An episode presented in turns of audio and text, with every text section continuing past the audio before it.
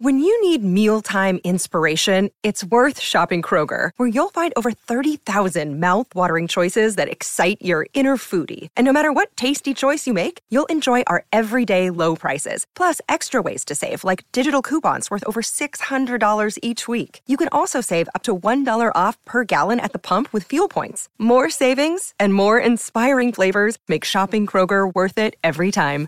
Kroger, fresh for everyone. Fuel restrictions apply.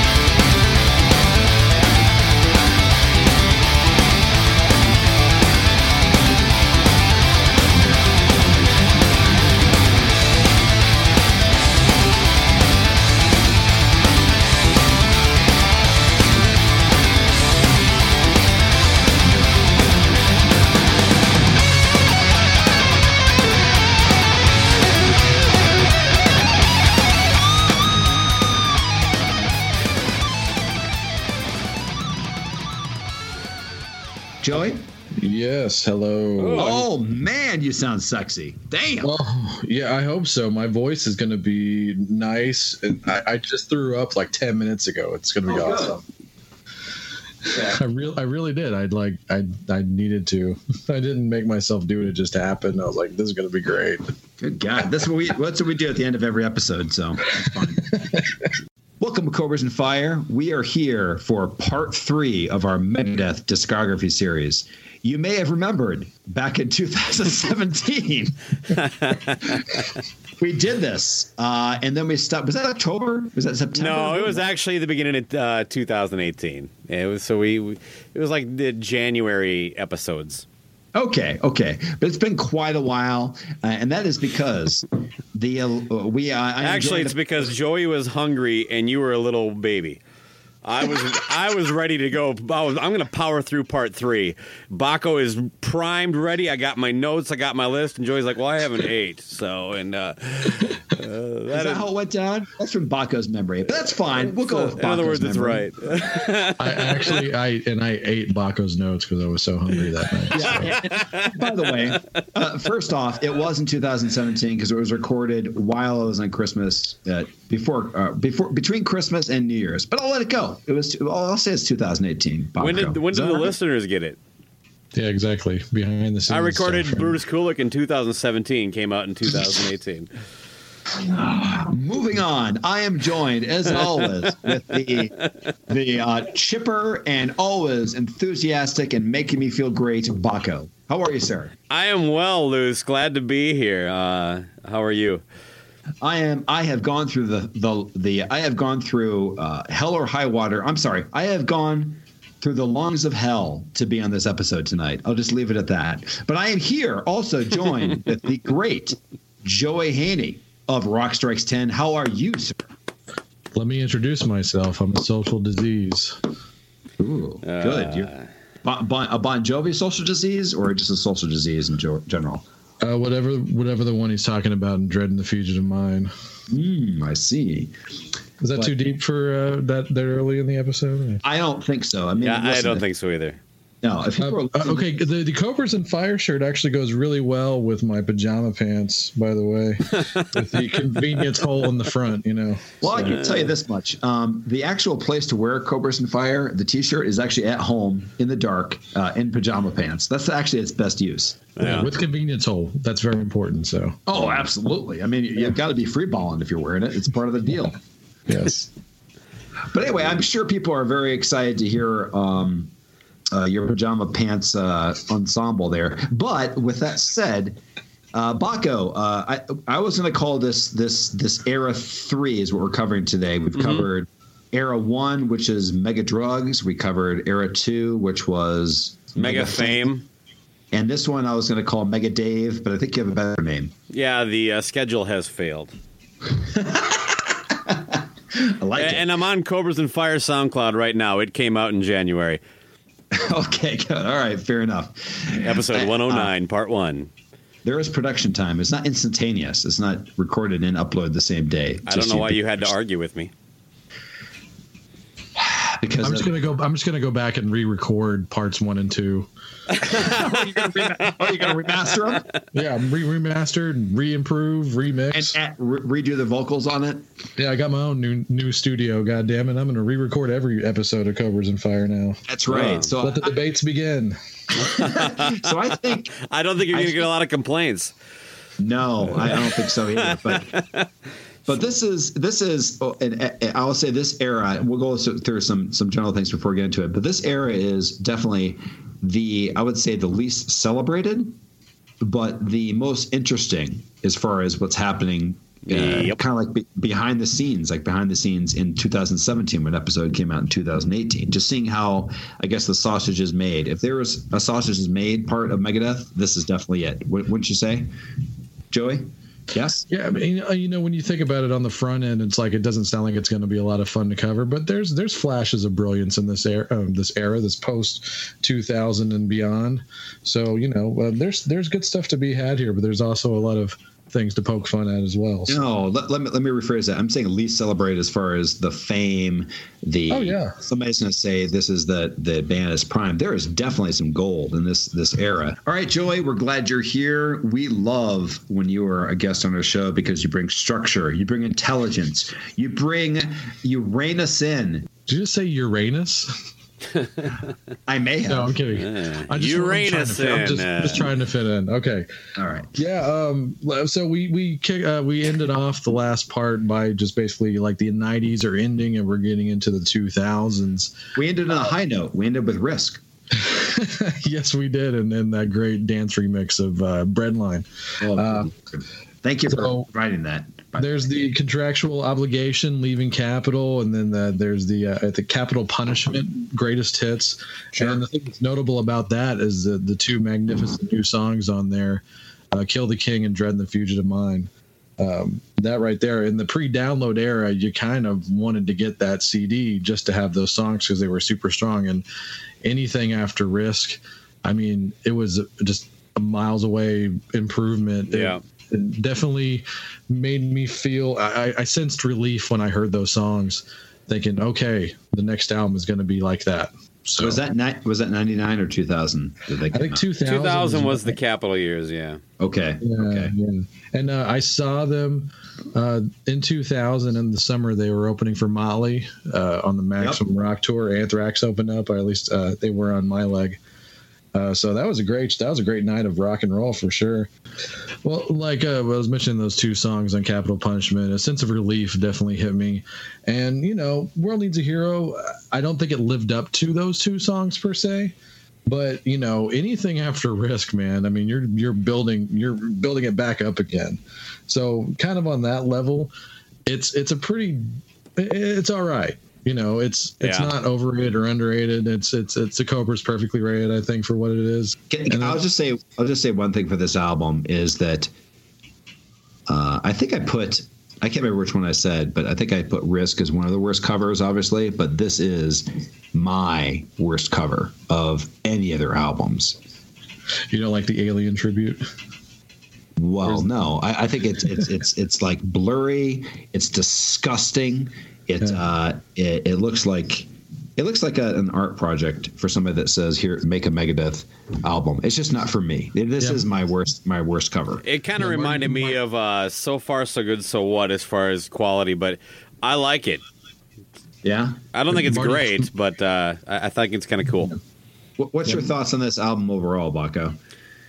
I, I think kind of what Joey said. It didn't really, you know, it, it kind of reminded you that they're, they're, well, it was happy to know they weren't going to continue on the path with Risk, but at the same time, it wasn't that strong. It didn't really, like, kind of reaffirm your faith in the band either. Um, by the way, Marty Friedman hates that album cover too, even though he's not on the album. So, but uh, speaking of that, Marty Marty had left the band, Right. and they bring in uh, the at least uh, the first time I ever heard of this guy. He was playing guitar for Alice Cooper, Al Pitrelli, who played on the Trash tour, and another Alice alum, Jimmy DeGrasso, who was already in the band at this point. We talked about him. Uh, also from Y&T. Yes, yes. If you want a Y&T expert, Y&T. wind up Bakko. He's good to go. That's for Ross Feikart, uh, the Rockin' Donkey. I know you guys, you love it. Yeah, and then he played for Suicidal. I think we talked about that on part two also. But um, that's the lineup for this album: Dave and Dave, Jimmy and Al. Oh, yeah, That, that's that- right. I, I should say that uh, we should start right now. Is going from Risk to this album. Um, just like part one, part two, and part three of any horror movie, the body count gets amazingly higher Yeah. during this era, right, For- Joey? Oh yeah, for sure. So here's so we've got. Can you just Right. so we've at this point we've killed off Marty and Menza. yes. Yeah, I'm gonna keep the. yeah. I'm gonna keep a just written the- count here.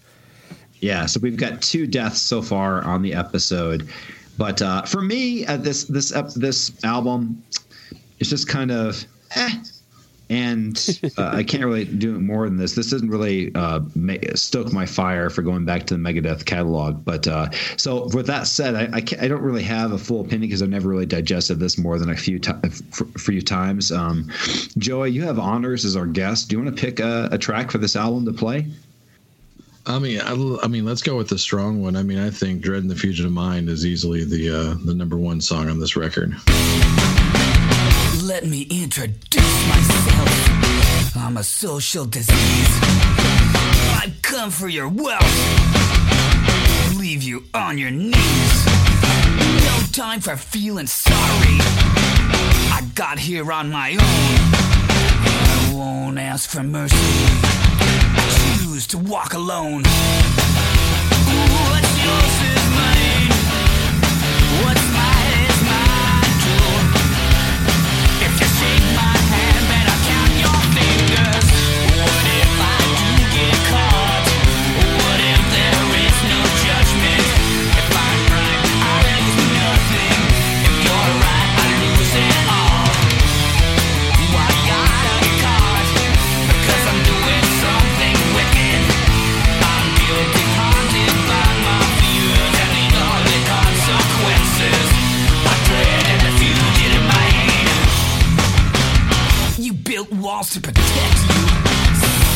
no one will infect you. Pursued by those out there that vanish in thin air.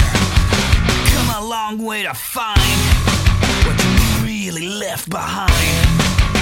You don't know when the end is, but it's coming fast.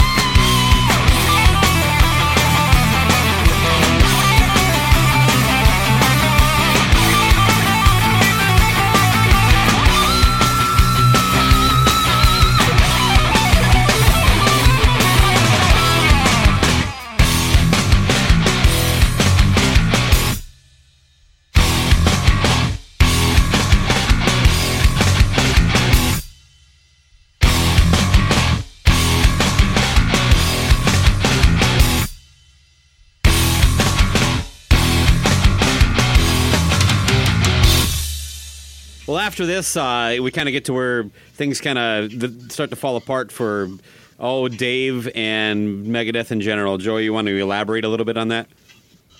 Yeah, the band immediately breaks up after the World Needs a Hero tour, and they they had just signed a new deal with Sanctuary, and yeah, I'm I'm definitely not calling Dave on the carpet here, but the whole thing about like I have like a death in my arm and I can't play guitar anymore. He fell asleep in a chair. Yeah, yeah, like in a car. I was. He said that in his book, and I'm just like, that's really. I mean, that's really weird. I know people have had nerve damage from sleeping on their arm before. Like that happened to my cousin, I think. But just the whole like inability to play guitar ever again after that. I mean, obviously he could because he got better, but Yeah. at the same time, coincidentally, it's another rehab visit. So I'm just like, it just sounds. It, it's a little hinky, you know, like going back to rehab plus my arm's fucked up like you know and he's self-admitted that he's probably been in, in and out of rehab like 20 times so this thing just i mean Reeks of bullshit, is what you're saying. yeah Yeah, but uh, the weird thing about that is that he was very candid before and after this through his Yeah. whole book. So it's, it'd be a weird thing to lie about, especially Mm. considering how like unbelievable it is. It's almost like so ridiculous you do believe it. He hurt his arm at a Hanson concert. That is very embarrassing. He rocked too hard.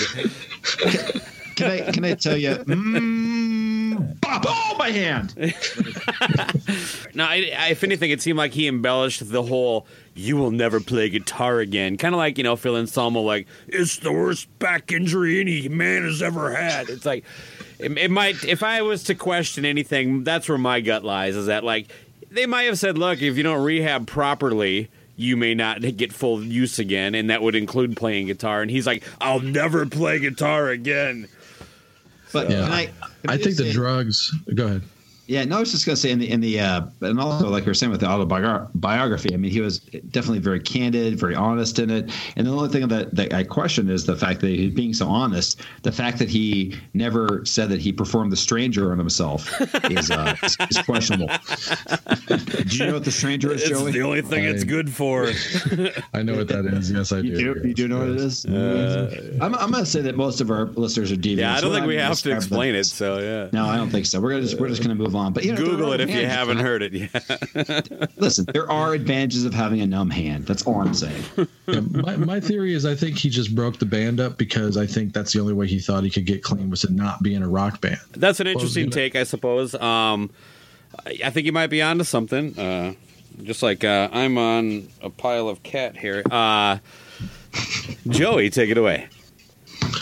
Well, yeah, there's a, here's an interesting what if because uh, you know let let's give Dave like a year to take off, and then I don't know if it's one of those things where he got sober and bored, and maybe he needed money also. Who knows? I mean, I got to think between multiple rehab stints and a drug habit over the years, like he's probably not he's probably decently rich, but he probably needs that income coming in, you know. Yeah. So I'm guessing maybe because of that, but at the same time, he's got enough money to build a, a new studio in his house, and uh, you know, as an add-on, and because he's now playing again, he's got his arm back, he's re-inspired. Uh, he Electro have- electro electroshock therapy helped him.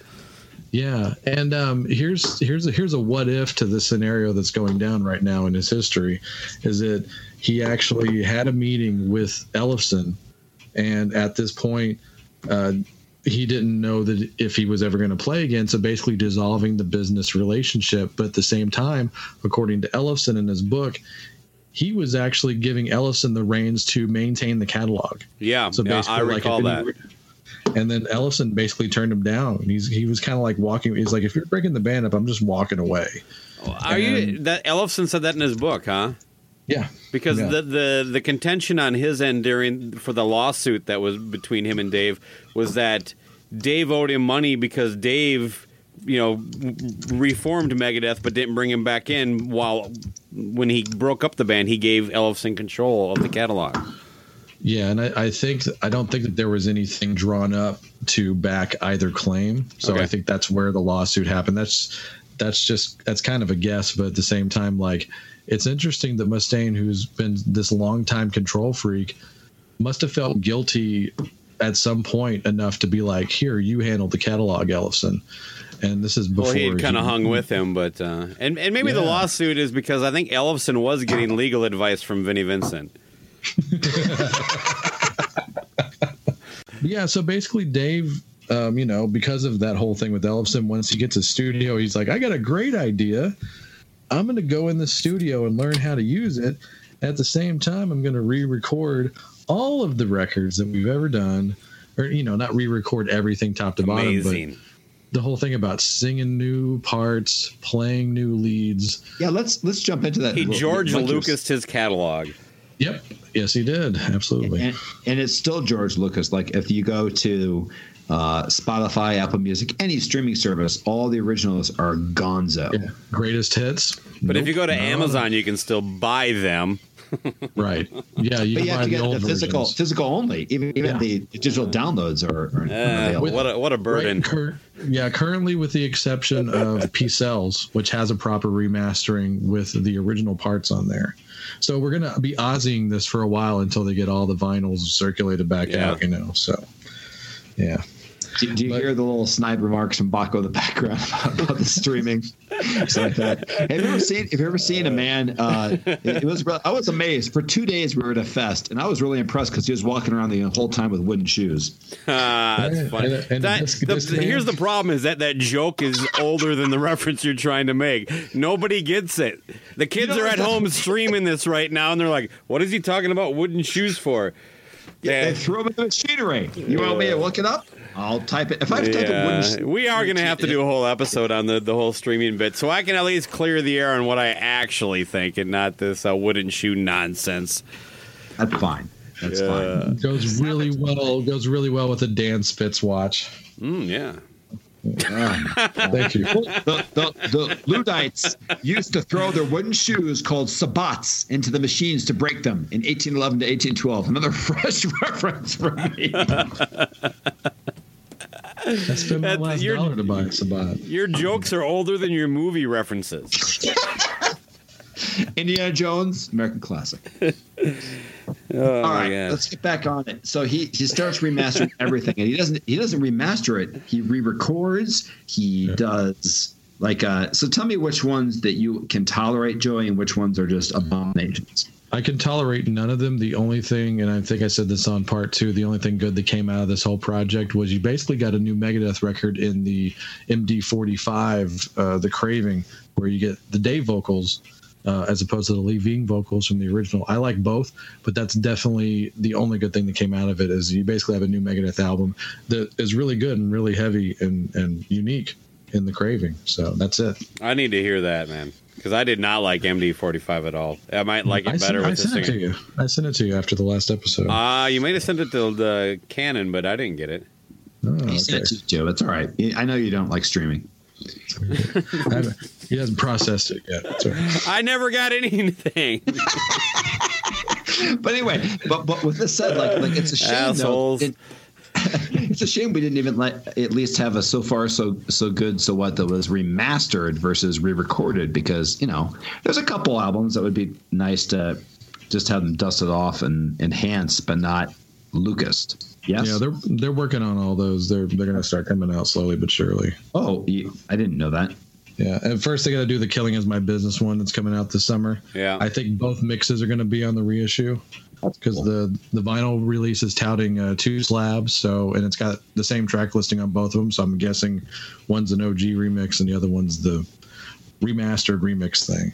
That's what I'm saying. Like, if I have, I have, if I have both, if they've done that and they had new packaging and things like that, which they they did a nice job on the packaging of those re uh, re-records, remasters. But give me the choice to listen to both. No, no. Do you have one that's the most blatant, ridiculous uh, overdub with the vocals? I mean, I Oh, do. Five Magics.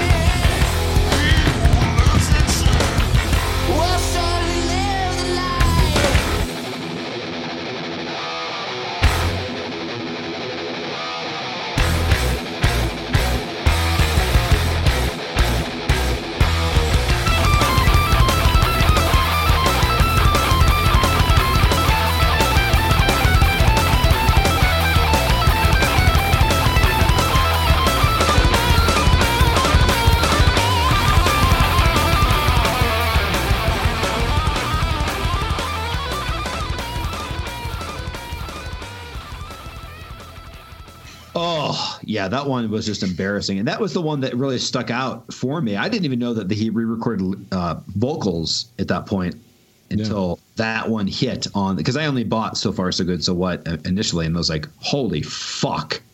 That is a drastic difference. What is going on? Yeah, Well, the, drum, the drums are all ZZ topped, like uh, when they Oh, that's when they right. did that, that when they did that thing. They're way too trebly. Thankfully, the, the ZZ Top ones you can get the old ones again finally. But uh, yeah, it's just it's all I don't know, all kinds of bad. Yeah, artists need to be what's that phrase? They need to be protected from their own shit so they don't fuck it up. I think Shakespeare said it or something. But uh, Yeah, Yeah. I think there's an old Sammy. If you if you get a numb hand, you will fuck up your back catalog. I think that's the same. Yeah. Uh, we're going to go on to the system has failed. The re-record was called the schedule has failed. Yes. Yes. And it conceived as a solo album from the get go. Like the whole, like from pretty much the time he recorded to the time he finished it. This was not supposed to be a Megadeth album, if you believe what you read. And the thing that makes it probably valid is the fact that Dave is the only principal member of the band. But in a very weird turn of events, for the first time ever, at least at this point, somebody comes back from the past. Got Chris Poland. Yeah. Chris Now, Poland. does that Oh, count my as a God. negative death or a Oh, that's negative right. death? It's even. So Hold El- on. That's right. It's a plus and a minus one. Ellefson out, but Poland's up. That pushes it up to a two. But what about the the drummer and the uh, bass player? Who are who's that on here? Uh, the bass player is We're- Jimmy Lee That's right. We, Sloas. yeah, I, I've never heard of him either. Um, but but the X Factor man for me, Vinny Colaiuta on the drums. I mean, wiki this guy because his catalog is ridiculous. He's been playing for decades and decades professionally. More importantly, he played on one of my all-time favorite albums. Uh, he was a member of Zappa's band. He played on Joe's Garage. oh, Um, that- the that only Zappa album I could actually get when someone references it. There you go. Yeah, Vinny and uh, Terry Bozzio both played drums on that album. But uh, yeah, I mean, the guy's more known for playing like jazz and jazz rock. Like he plays on Sting records. So like, what's he doing on this? So what you you're know? telling me, it, we haven't heard of him not just because he's a drummer, but but he's a drummer who plays jazz. I never noticed the fact that in, until you know just going through prepping for these episodes that it was just Dave. Like for some reason, I always assumed, even on these these 2000 era albums, that Ellefson was there. I always kind of figured that the, the drummer and bassist was was gone, but but um, so that was the main thing. Is so he pushed him out because he just said so Ellefson essentially quit because the catalog part, or wasn't completely understanding that. I think he was still just angry over the fact that they broke up the band, and it seems like he didn't have much of a say in it either. Like it, there was no consulting or like advance warning or anything. I think that's really where it comes from. Um, it's also important to note that my favorite thing here, and you could tell this is a, a certain post rehab trip because this is where it starts. Not, uh, and it's in the album too. All music and lyrics written by Dave Mustaine, except of course Shadow of Death, credited to Psalms 23 by David. I Wonder if he's getting royalties. Yeah, there you go. but you know, I all, all kidding all kidding aside, I think this is a super strong album uh, in the Megadeth catalog. And even it, it's it's one of those weird things where and all this turmoil and all this weirdness and the fact that it wasn't even intended to be a death album apparently i think this is one of the must-own megadeth albums uh, you know from the modern era on this one is up there I Agreed. agree. and I think it's the I think it's really just the bitter taste of the um, awful attempt at re-recording the old catalog. For me, that was my journey with it. I didn't get this album much of a chance when it came out. I didn't appreciate it, but like you know, just going back a few years ago, listening to them, like man, now I'm ready for this. This thing is aged super well.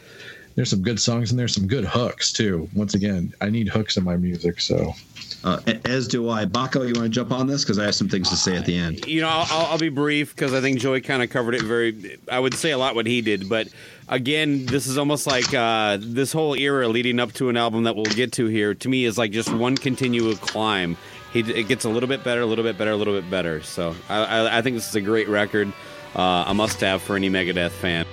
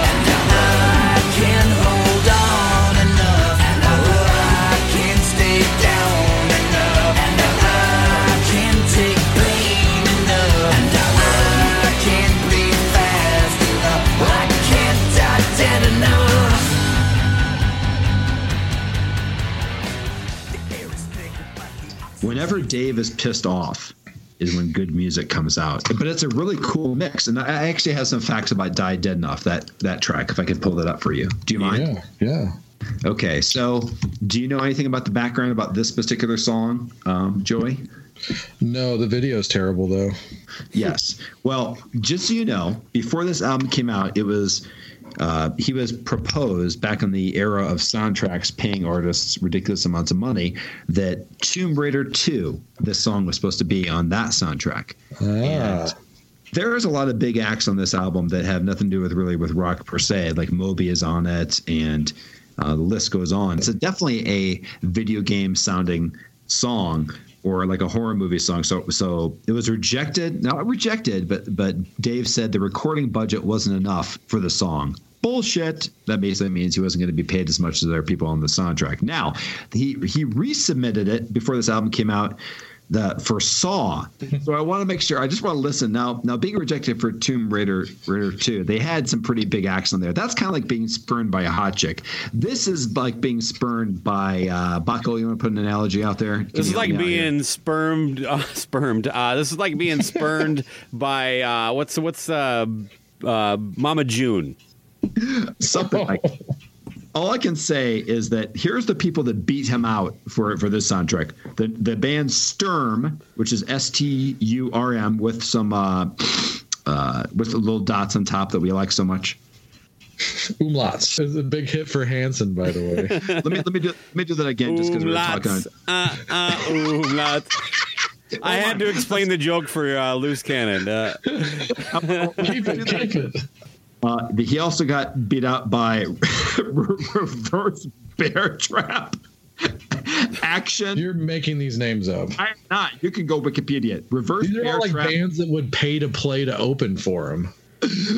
And my fa- I'll just end with this. My favorite band he got beat out for, for soundtrack again for exclusive reasons was Pitbull Daycare. now, li- listening to that list of bands, I don't think he got beat out by them as much as he got underpaid, uh, Yeah. like underbid. That's what that's what the term I'm looking for. Yeah. And he dodged a bullet, obviously, there. Yeah, Dave's you a union band, and those are all bands that uh, hire illegals to do the labor. Scab. These are scab bands that came in, right? All right. So, uh, Bakko, do you want to pick a song for this album? You want me to? What's You go for it, man. What do you got? All right, I'm going to go for one just to throw some variety in there, which has massive hooks, and that's of Mice and Men.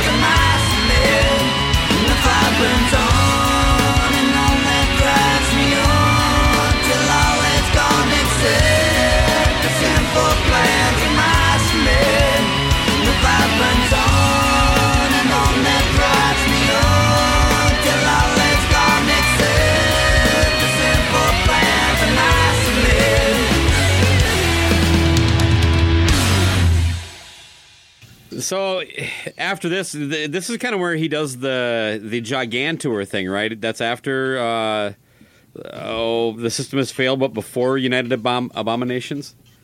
Yes, you know, at least he had a band to take out finally, which is which is good. Which uh, that became. Uh, let's see, he got Glenn Drover in the band, and um, I guess uh, then uh, the rhythm section would go on to be James Lomenzo and Shawn Drover.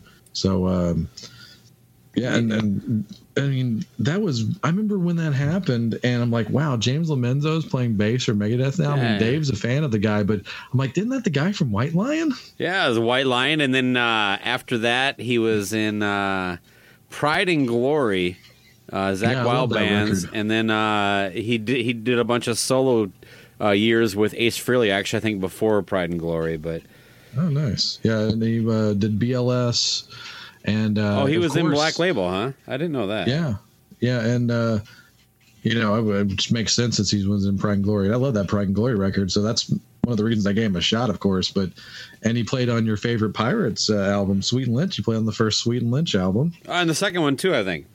Oh, okay, nice. Yeah, so Yeah, him, I- him and Tiki right there, and Tiki was in Pride and Glory. So There you go. Uh, there's a lot of weird family tree stuff just right there that has nothing to do with Megadeth. Well, uh, it does bring us up to uh, United Abominations. Um, uh, what your initial thoughts here? You're the you're the the eloquent one when it comes to rattling off uh, stats. Well, I was definitely more open to listening to this, unlike uh, System Has Failed when it first came out, because I, I just I was getting back into the band a little bit. You know, it'd been a few years since that whole horrible remaster thing, and this thing I, I could definitely tell more so than any time. And it's weird because Megadeth has always been a guitar band, of course, Yeah, but I, I feel like this is the album where they were going for like you know guitar boner albums you know as i like to call them okay. I mean, it was just like just epic solo, epic solo, epic solo. And you know, some songs in past albums didn't need those every time. And of course, there's epic solos all over their catalog. But this is where it really turns into that, I think. And you know, I'm kind of hot and cold with that kind of stuff. And of course, there's talent to be had there. And I think Dave is still one of the most underrated guitar players living today. I mean, he's a personality, which means he doesn't get a ton of credit for his playing, I think. And eh, outside of metal circles, especially. I'm going to give you that one. You know, you might have thought of my knee jerk reaction would say perfectly rated, but uh, I remember it was sometime. It was after this tour, like I don't know, around 2010, 2011. They they were touring with Slayer, and I saw him, and and it just dawned on me. It's like I forgot what a badass that guy was on guitar. Uh, he he is amazing. Yeah, and like Glenn Drover, like great guitar. All, all these guys are great guitar players. Um, Glenn actually did the album United Abominations, but he And I'm pretty sure I don't know if you knew this, but uh, when Glenn joined the band, it was the best guitar player Dave had ever played with before. yes. wow, I uh, didn't he say that about uh, Yeah, Al Pitrelli? Pretty much and, everybody. uh, Marty Friedman and Jeff Young. Uh, well- Actually, probably never said it about Jeff. Young. I suppose what are you gonna do? Well, this is the new guy in the band. He's okay, but he's no Marty Friedman. Yeah. yeah, he he did. Did you see he did like a ranking of his all of his guitar players from over the years Oh at man, point? I did not. Was it as glorious as Michael Sweet ranking his favorite bass players? Oh no, nothing's ever gonna beat that. Yeah, yeah. I think there's a one degree tie-in to Michael Sweet and Dave Mustaine just with the use of uh, James Lomenzo. We're always, I'm always gonna love that. nice. Um, Back to this record, I actually really enjoy the re-recording of a Tout le Monde uh, with uh, Chris, Christina. Do you know the name? Uh, Scabbia, I think. Yeah, of Lacuna. Coil. Um, I, I would, you know, I think we covered it on part two. I'm not a huge fan of Youthanasia, uh, but this song is a keeper on both records, and I really, I, I didn't have an issue with this being redone. I didn't feel uh, uh, betrayed or anything like that, like some people did. No, it's definitely in in the never-ending Metallica versus Megadeth debate. It definitely destroys Unforgiven two and three. Yeah. well, Unforgiven my- two maybe, but not. Unforgiven three. Let's not get Oh. ridiculous. Don't remember where I was. I realized life is a game. The more serious I took things, the harder the rules became. I had no idea what it cost. My life passed before my eyes. I found out how little I accomplished all my plans tonight. So as you read this note, my friends, I'd love to stay with you all. Please smile when you think of me. My body's gone, that's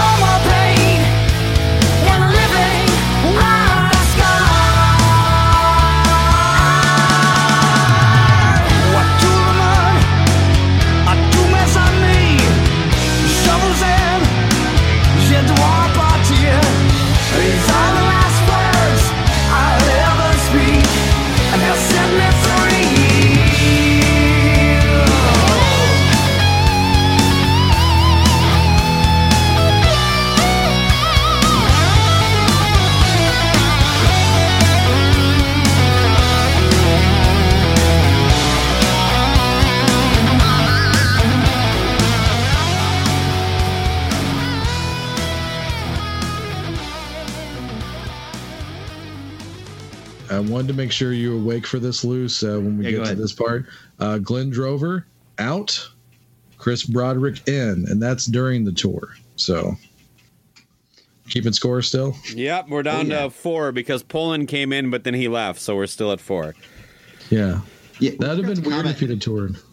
Forgot to comment on that, but wasn't that a nice return? We, we just kind of mentioned it real, really briefly, but I think that's what made the last album so great too. Yeah, and we didn't talk about their behind the music in the sense that the behind the music came out in 2000, 2001, whenever World Needs a Hero was about to come out. It was like they used to do that with bands that were still putting records out for behind the music. They use them as publicity tools basically to mm-hmm. promote their album. And I remember Chris Poland on that one saying that being on tour with Megadeth was like being in Fight Club. So and like just so it sounded like a lot of sour grapes and a lot of bad memories for the most part. And the fact that he even came back and recorded on an album seems like a miracle now.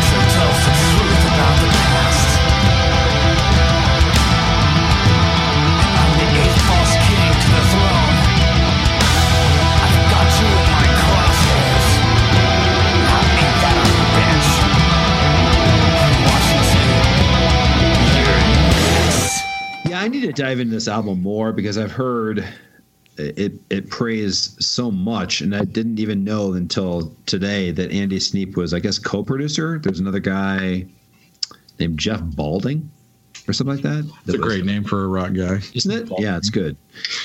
Uh, but he was co-producer on that. Of course, Dave's always the, the executive or whatever. Um, but but yeah, I mean, the sound of this is great. I don't know. It, to me, it, it just never grabbed me. But Victor Ruiz, you know, um, supporter of all things podcasts, The your- great Victor. Yes. etc. Has praised this album, the playing on it. So I like Sleepwalker, but I, I just never really got into the whole thing. So I definitely need to look look into it more. But uh, that kind of leads us to Andy Sneap being retained as producer going into the next album. And Joey, you want to kind of give us the, you know, take it from here? Yeah, I mean, Endgame, that is another gem in their catalog, in my opinion. Like, even in my overall ranking of the catalog, this one ranks really high. Yeah, Uh, same here. it's- Very high. And and like we're talking about, let's just, let's just let's just get that out of the way. All three of us, I think, are nice. great album. That's awesome. And and like like I mentioned before, in United Abominations, we're in the guitar boner era. So, I mean, Endgame is a massive guitar boner album. I mean, from the get go. I mean, this and that's the other thing. That I, I definitely think it's better than United Abominations, as good as that is. Um, it just once it starts, I mean, there is almost zero filler on this album, and it's just like. I mean, it's almost like Michael Angelo Batio type stuff. I mean, it's just full blast the Except whole it's time. good. oh, ouch.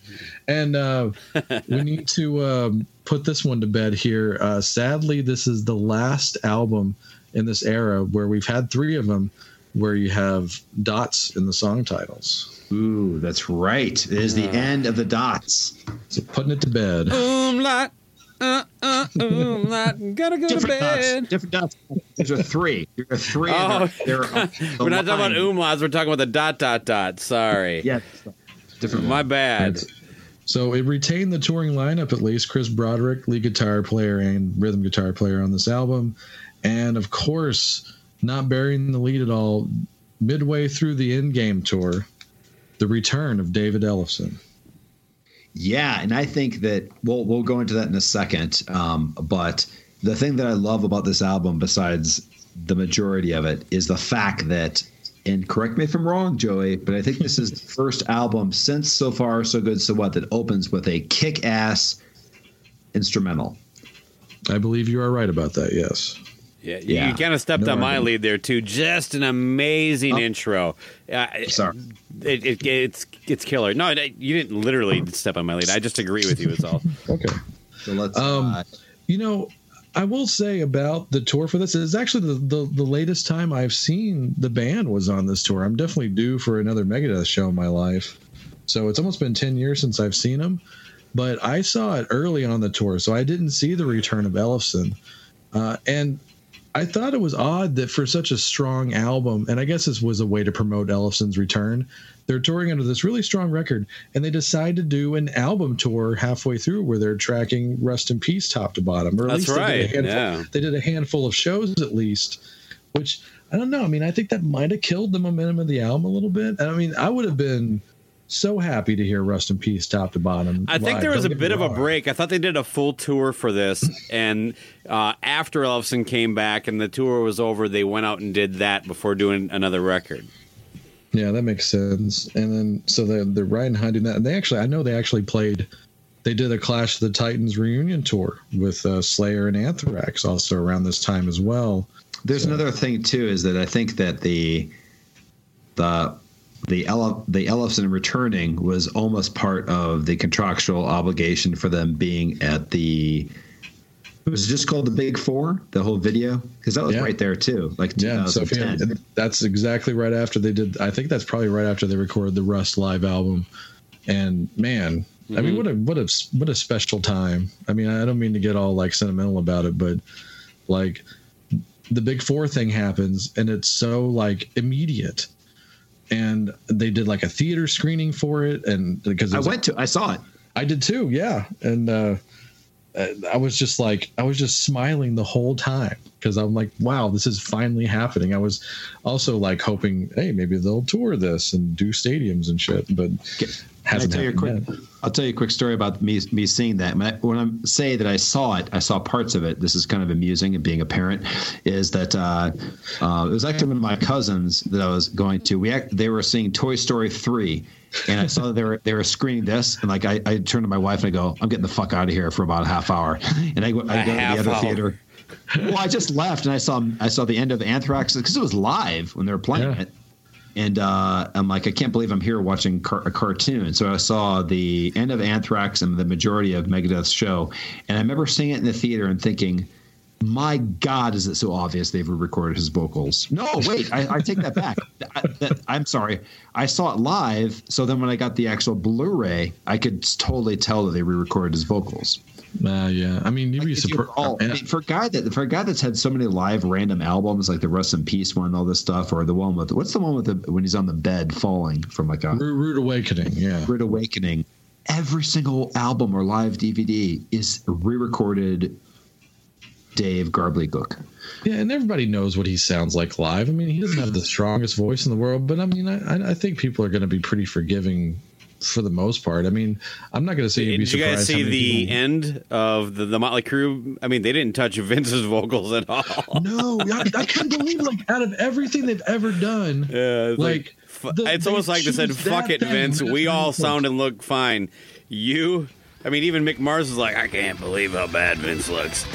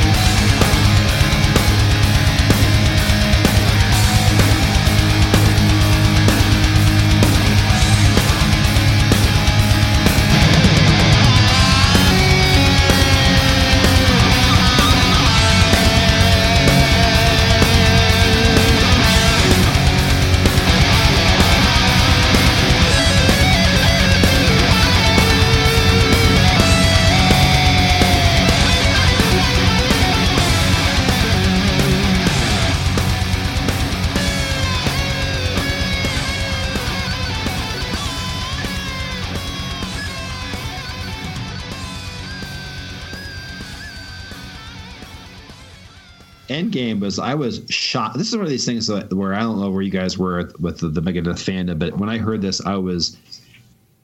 That's the easiest word I can say is just just shocked how good it was. Um, it really brought me back to, and it wasn't. It's not just the thrash. I, I should say that it's. I, I don't think that any of us are those dumb fans that if it's not thrash, it's not good. They were just good songs. But this was almost like a return to their thrash sound. I mean, this was. this this was closer to Rust in Peace than anything they've done since. Exactly. That's not lip service either, as much as No. bands like to say that kind of shit. It really is true, Bakko. You're right. Yeah, I agree. Like when I say the reason I say the thrash thing is that um, I don't think we mentioned this, but on the System Has Failed, it was kind of like a perfect mix of the mega fame and then the you know the the first thrash roots that was like a blend but it was still a great album where you're right this is back to like your your surgical technical just amazing thrash Yeah, and then that's of course why I like System has failed a lot too because it's got a lot of pop appeal to it without sucking. So this has hooks too even being thrashed. and this Yeah. this this came out right after the financial crisis i was working at a bank at the time so the whole uh, bank of america uh, Hmm. reference taking over and just taking things back and all that stuff really uh we're like sitting there every day in the office going, I wonder what Dave's gonna say about us. This is gonna be great. no it's just like again it's pissed off dave during this time yeah, exactly. So Joey, I, I definitely it's, it's your turn to pick a song. The only thing I, I ask is I actually think that the weakest song on this album was the single, and that's Head Crusher. What are your thoughts on this? Musically, musically it's good, but lyrically it's not great. it's disgusting. It's not Motorcycle bad. You gotta you gotta admit that though, right? Come on. So what what, what track you want to play? Uh, let's go straight for the jugular. This day we fight.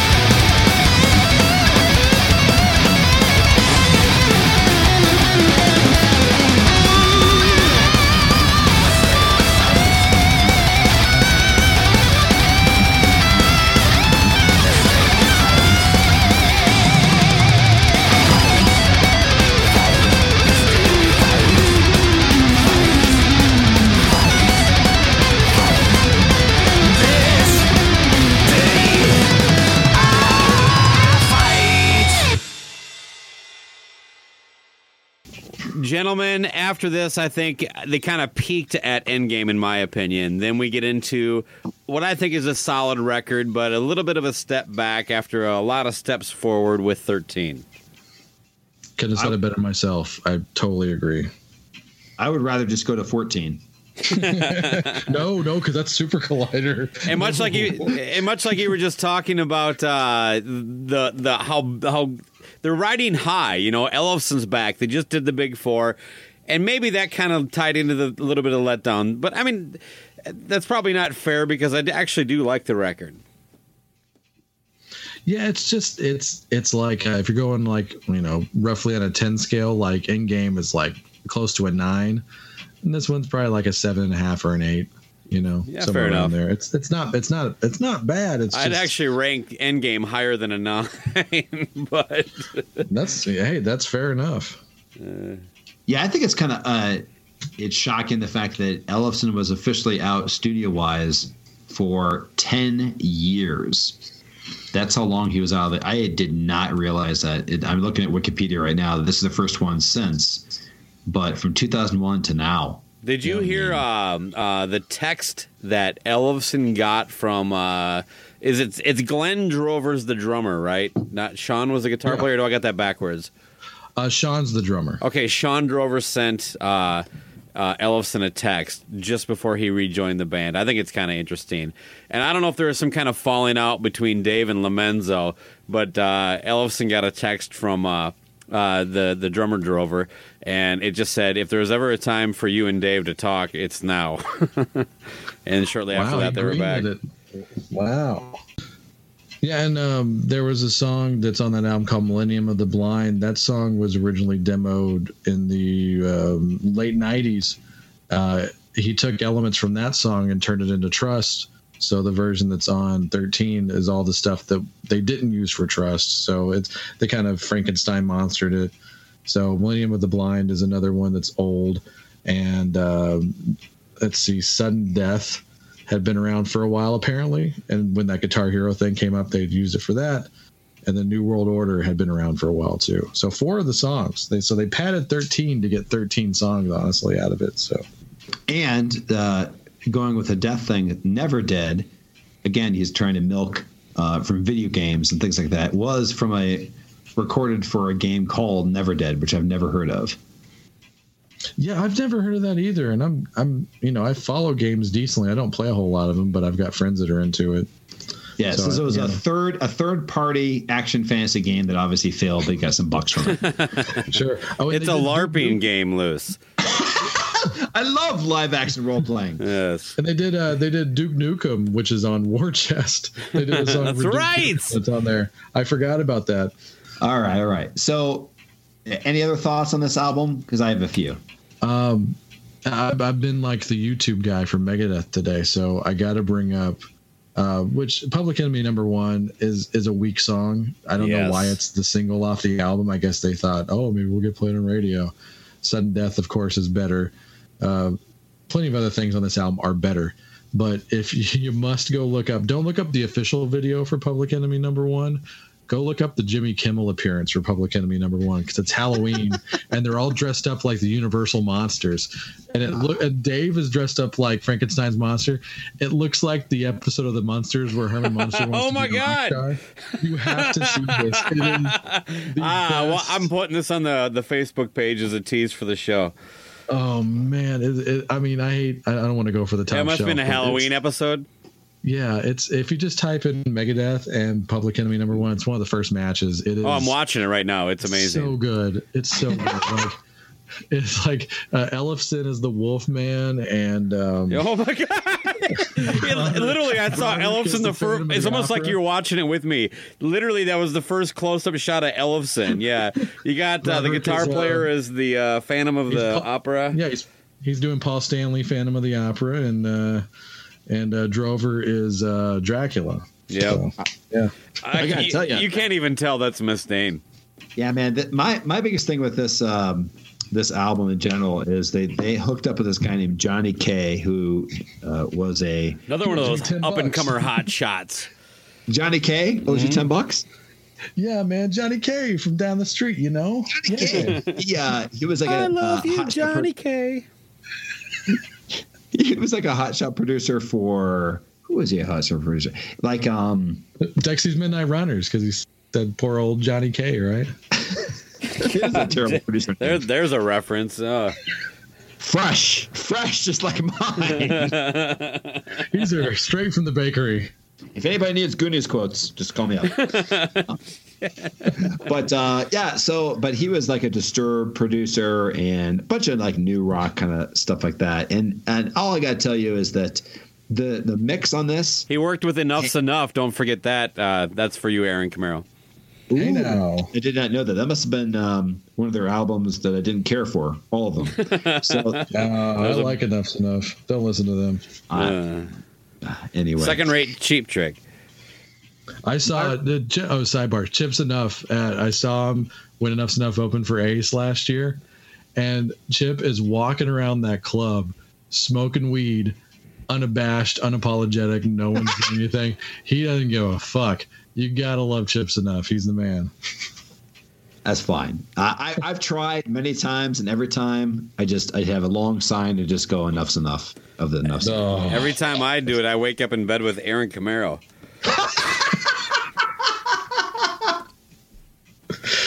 It's amazing. He lives nowhere near you. yeah. yeah. So the the mix on this album is my most hated mix of any Megadeth album. That's because they put Mega uh, the, the, they put Dave's vocals so far up. If you listen to this after this episode, that it is that is not the lead quality of Megadeth is his, his vocal. It's your fault, Johnny K. yeah.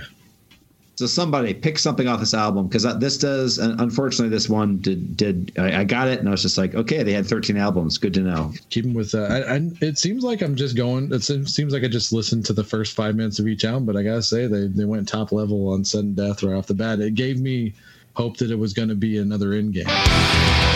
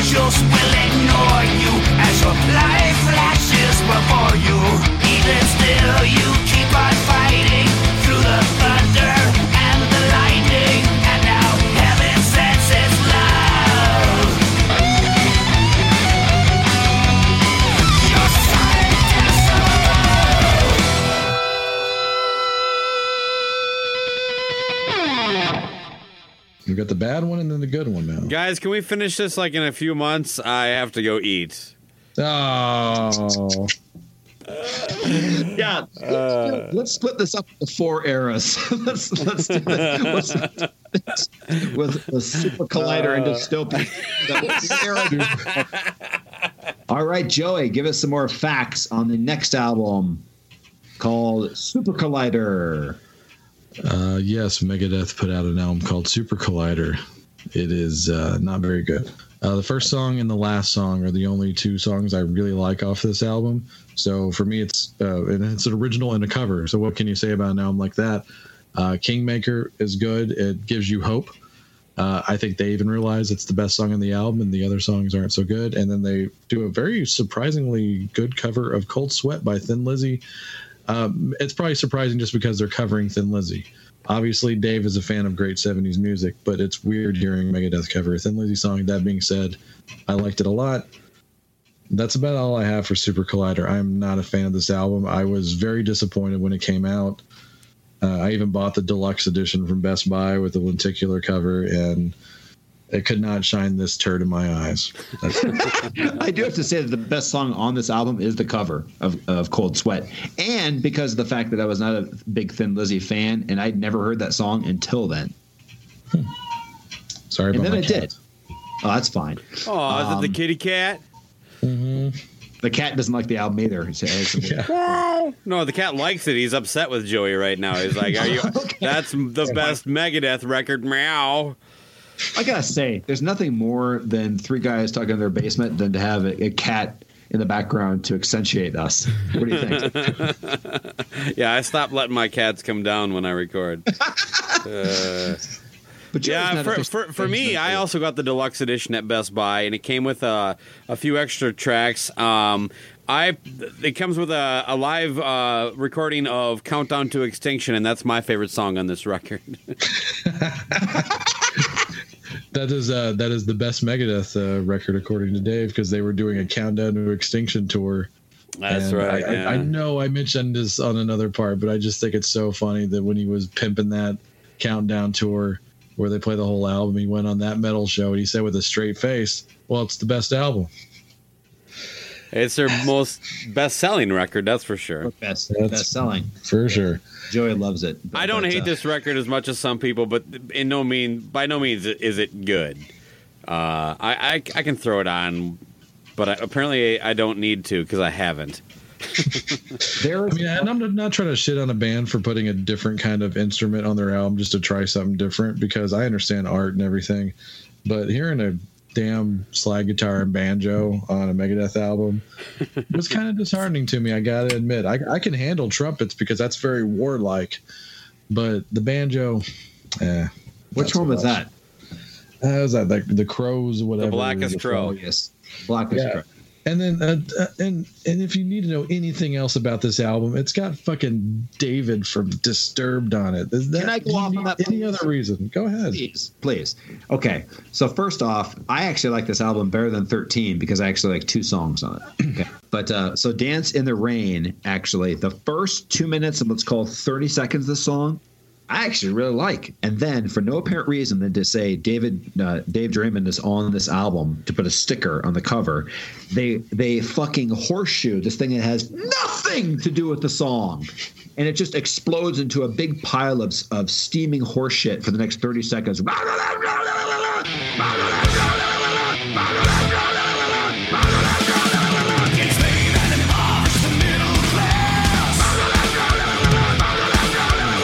It like goes to like a disturbed song and then just ends. Yes or no? My brothers and sisters. God, I hate that guy. What Oh, jungle animal did he make a noise about on that track? I forget now. But So here's the deal. Uh, do you mind if I pick the one? I think it's my turn anyway, but Yeah, I'm going to pick a it. song of this. please, Yes? Okay. I'm going to play Dance in the Rain, and I'm gonna cut it off right before that that ass puppet Dave Draiman kicks in. Just wrap it up with that. The sound of silence.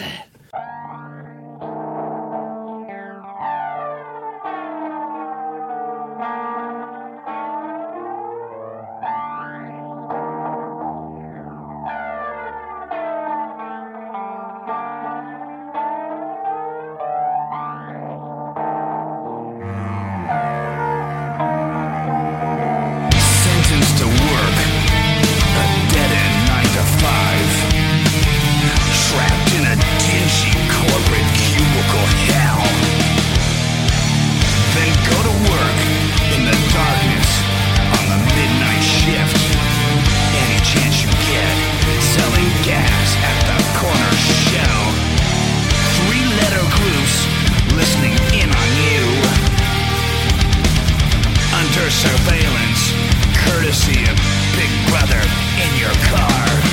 Drones monitor each and every move you make. It doesn't matter who you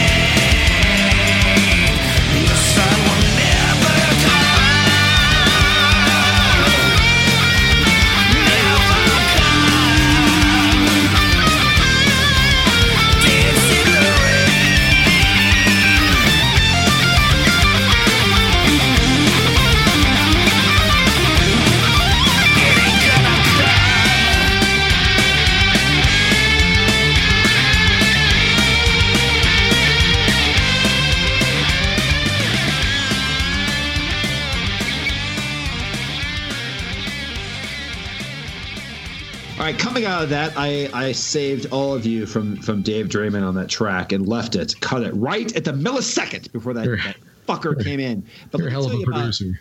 let me tell you also a little hatred I have for Dave Draiman, and that is the fact that he, from a band that we always champion here, that Joey still doesn't give any play to, and I have no idea because they have every single element that he would probably like, but that is the ridiculously named band Bobaflex. They had a cover of Sound of Silence that came out about 10 years ago, roughly. It was kind And of a then this- signature this- cover for him. signature cover, always played it live, and then this no talent ass clown comes in. They stole that from this band that they can't even play it now because they actually think you break it down, Bakko. Why do they not play it? Yeah, they um people uh people think they're doing the disturbed cover. Ugh, That's unfortunate. And I've heard Bobaflex's version. It's way better. yeah. Okay, good. I'm And glad Definitely There's some love inspired, there. And uh, also, they're a Gigantour alum. They uh, Megadeth kind of gave Bobaflex their big break by putting him on Gigantour, I believe. People Yeah. talking with hard speaking. I'd rather hear Art Garfunkel do it by himself. than hear I'd rather hear Art. Con- Art Garfunkel take care of himself, if you know what I'm saying. That's Oh, right. man. Don't get it in my hair. Oh my god, he's got a lot. Well, he had a lot of. He can't have Like much. bozo left, right? hairdo. Yeah. Oh, it's incredible. That's all I gotta say. Uh, but yeah, so moving on, I think we've moved from. Oh, by the way, last last little factoid about that album. It was also produced by Johnny K. Yeah. Any other comments about Johnny K? He owes me 20 bucks now with interest after uh, Super Collider. okay. Yes. Yeah. Okay. Uh, so next up, Well, next, uh, I think kind of a return to form a little bit. At least I like the record a lot. Is uh, Megadeth Dystopia? Ag- Agreed. It's it's. I mean, it's it's almost like a. It's almost like a movie script. You have to hit bottom to to get back to Yeah. you know where you belong, as uh, Shakespeare I think once said. Uh, but dystopia is is it's really good, and you know I don't even know. Like you hear the things that Dave says in interviews sometimes where he talks out of his ass and he talks about his political stuff, and it's every like interview. Yeah, it's like he's apolitical to the point where he'll say something that actually is somewhat intelligent, and then he'll just go right off the rails. And this album's kind of like if you didn't know where he was coming from, you would think that he is very like uh, you know, like in the middle because this uh, if you're looking for it for your side of politics and dystopia, it's there. And Yeah. I think that's kind of interesting how ambivalent it is, and it's not about one side of politics it's just wherever your head is at. And that's kind of the interesting approach about dystopia. I don't know if he meant to do that but that's how i uh, view it when i when i listen to dystopia. Dave is mad from whoever is in power then. Like you would think he is a complete Trump supporter, but from all his interviews, but at the same time, he's on uh, uh, Body Count's album doing the intro, yeah where he's where he's basically saying, agreeing with Ice T's part, saying that Trump is the evil and the whole world is falling apart because of this ass uh, apart because this asshole. Wouldn't you say, Joey? Hashtag it's- give him a chance. it's uh it's hard to know where he's coming from because sometimes he's kind of like a gene simmons approach where he's like well i mean he got where he is because of you know the kind of person he is and how very relentless he is and all this other shit but yeah showing up on body count don't understand it he's looking for he's looking for a strong opener on his tour or something? I don't know. Yeah. but uh, it's the like I said once again the cool thing about it is it feels like it definitely feels like a Peace Sells approach um, because it's just all about this one thing about you know about how crazy the world is and how we're more divided than we've ever been and all this other stuff. And like I said if you're depending on where you're coming from you'll enjoy this album and it's not divisive it's just like huh, it's just right there in front of your face and you interpret it the way you want to in your head It's interesting you say that, and I'll have Bakko jump in here. Is that oh, I've heard a lot of people, uh, friends of mine, that say I can't listen to this because it is a completely right, right wing album. But I agree Huh. with what you're saying. Yeah, I, I don't. I don't think it is. I don't think it's right wing. Even even if he is, the album isn't. It's like I said. It's it's definitely open to interpretation. Um, and of course, the band on this is you got some ringers in here. And not that they didn't have them before, but they got some people that actually got some attention. this. Yeah, now we say, got. By the way, we, we got a couple more body count, right? So we got Kiko out or Kiko in. So that means uh, Broderick is out now, and uh, Yes. Drover and is out. Drover's out too, and Was there kills in the last two that we didn't mention? No, no, that was it was Broderick Ellison Drover on the last one. And the Lamb of God drummer officially joined and then officially left. So he's another casualty. Yeah. Yeah, Chris Adler uh, played Yeah. on the album, did the first video, and um, then he split. Um, you know, I, yeah, I could see that because you know, Lamb of God still probably. I'm, I'm not a fan, but obviously, as far as a longevity and career, it's got some gas in the tank. Yeah, As long as there's a metal festival, Lamb of God will be there.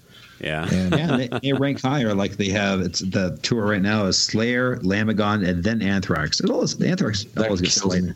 it? Anthrax gets the fucking shaft every time. Kill switch All engage. times. Forget about it. I mean, Always the opener. Kidding me? There must be this- like this something to, industry to validate that, those numbers, don't you think?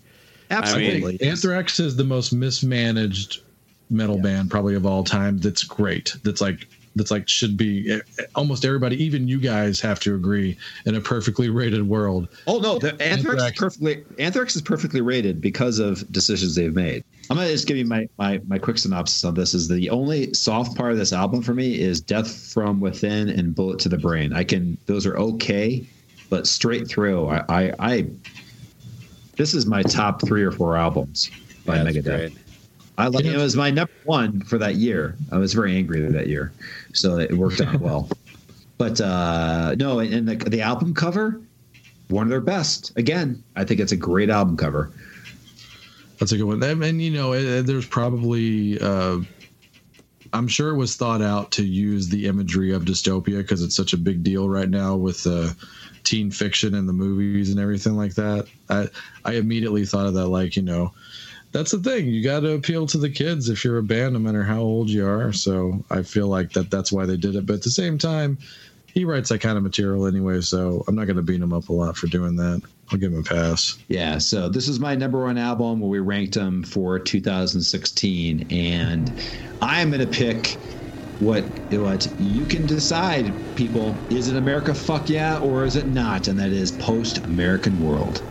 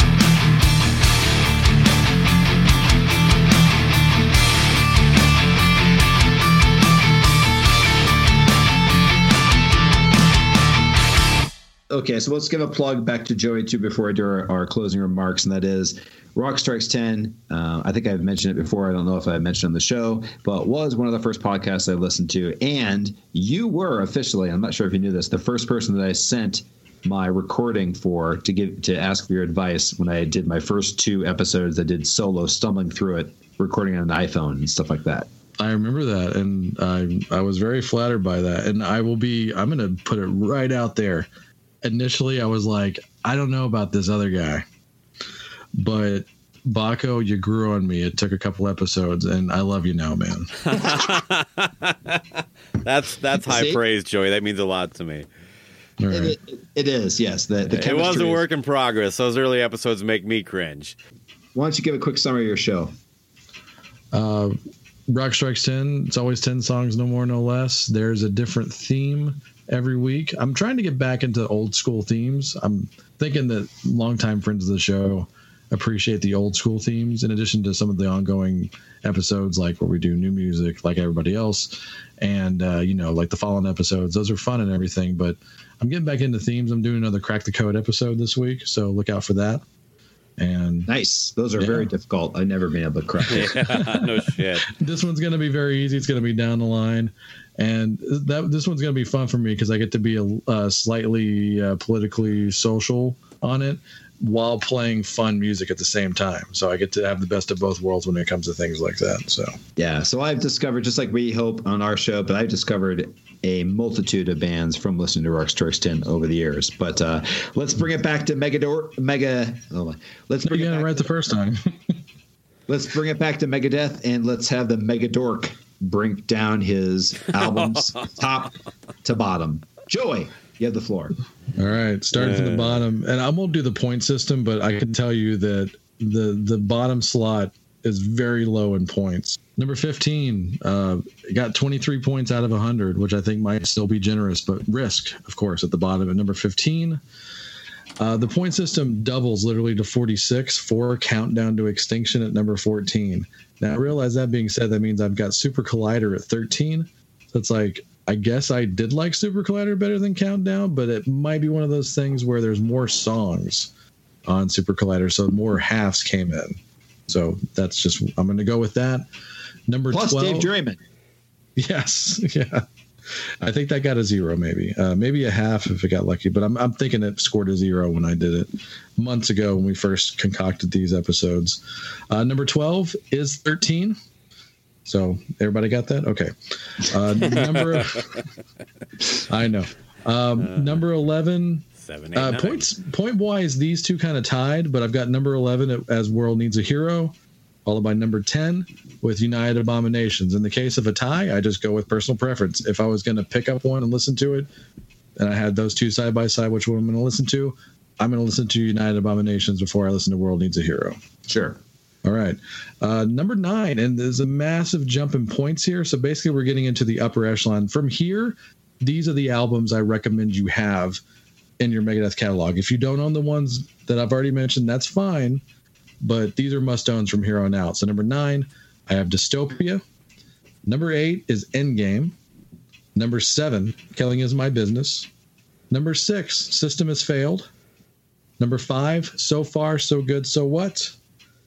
Number four, Cryptic Writings. Number three, Youthanasia. Number two, and a, a, uh, just barely missed number one. I know you're like, you know, it's between these two albums. Of course it is. Number two, I have Peace Sells, but Who's Buying? And number one, Rust in Peace. Well done with the countdown or count up.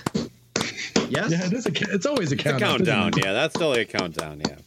It's a count up. I, I, I Yeah, point Youthanasia way too high. Other than that, I'm good with it. I know. I mean, you heard me rave about it on the last episode. Yeah. That one is Back in that's, that's- January. That's my bad. Yeah, back at way back at the beginning of the year. That is my I had a bad day at work album, and I put that on, and I can get to All that, right. that top half because it's the top half's really excellent, especially. But yeah, I know I'm going to get some hate mail for that. You agree that Youthanasia, the second half, is not as good, yes? It's not as good, but I can still make it through without you know No, I hear you. no problem. I mean, I, I, I gotta say, I, I don't have any real issue with that that list. I mean, the top nine, I'm pretty sure between Bakko and I that it's just kind of a jumbled Sure. Other than Yeah. Youthanasia, yes. Yeah, for, for you. Yep. I have But mine- Youthanasia damn near at the bottom, uh, just above risk. Gotcha. Wow. Wow. Just not But my you like thing. but you like countdown a lot more than I do too. So. correct, yeah. Well, it, it also has to do with uh, Bakko really likes Johnny K.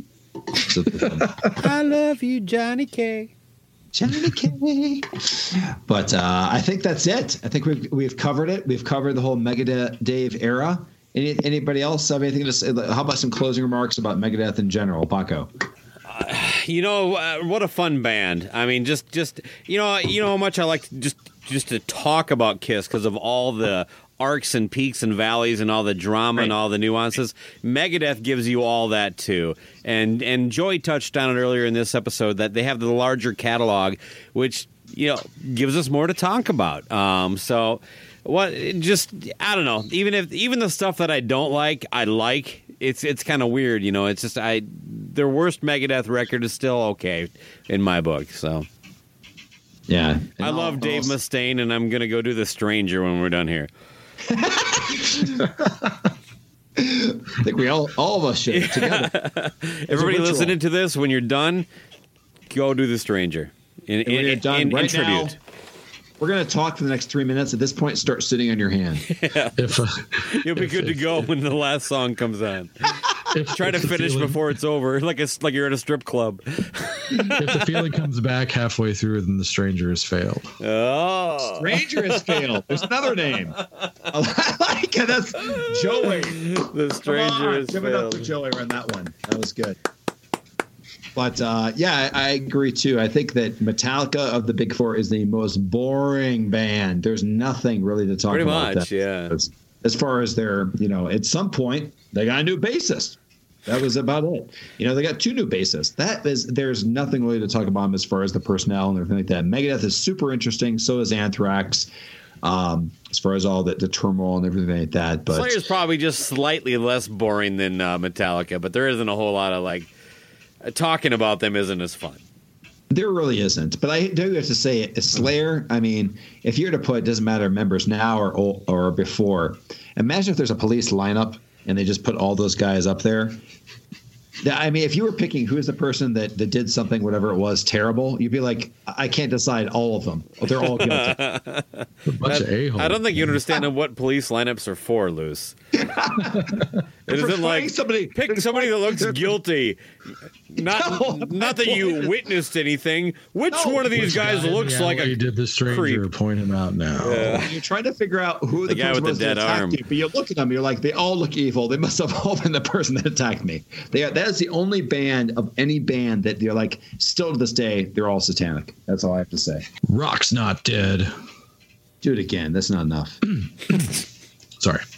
My fucking Think Lego Batman.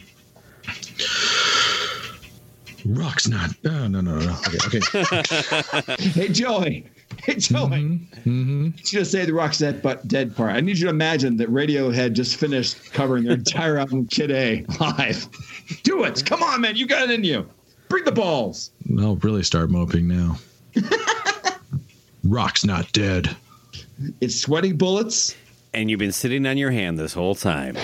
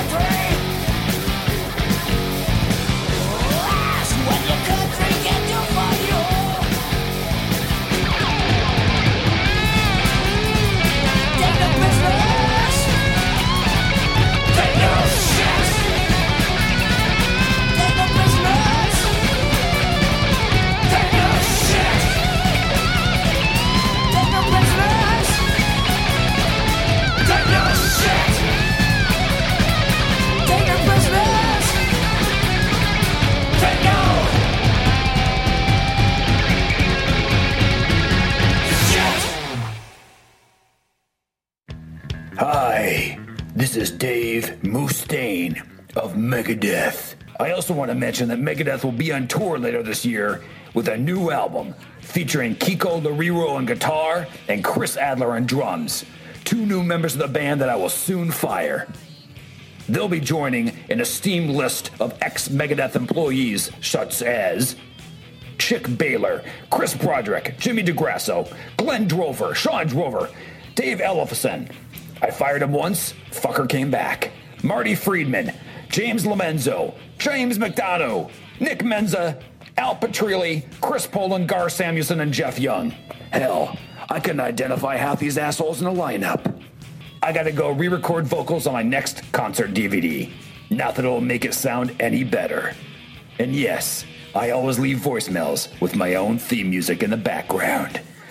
Peace sells, bitches. This Mega Duck video is ridiculous.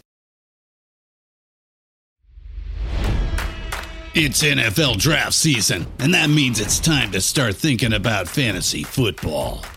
FantasyPoints.com features industry leading experts and prognosticators using proprietary hand charted data to help you score more fantasy points. FantasyPoints.com is the place to go for whatever kind of fantasy football you play. Whether you play fantasy football, daily fantasy sports, or do a little bit of everything, Fantasy Points has the meticulously researched content to guide you to victory. And why wait for the fall? Fantasy Points also covers the new spring football league, the UFL. Join the guru, John Hansen, Scott Barrett, Joe Dolan, and other massive names in the fantasy football universe with an exclusive offer. Use code Pantheon for 15% off any fantasy points package, including the all in package, with access to every article, tool, and data nugget that Fantasy Points has to offer. That's fantasypoints.com and code Pantheon for 15% off at Fantasy Points. Fantasypoints.com. Code Pantheon. Score more fantasy points.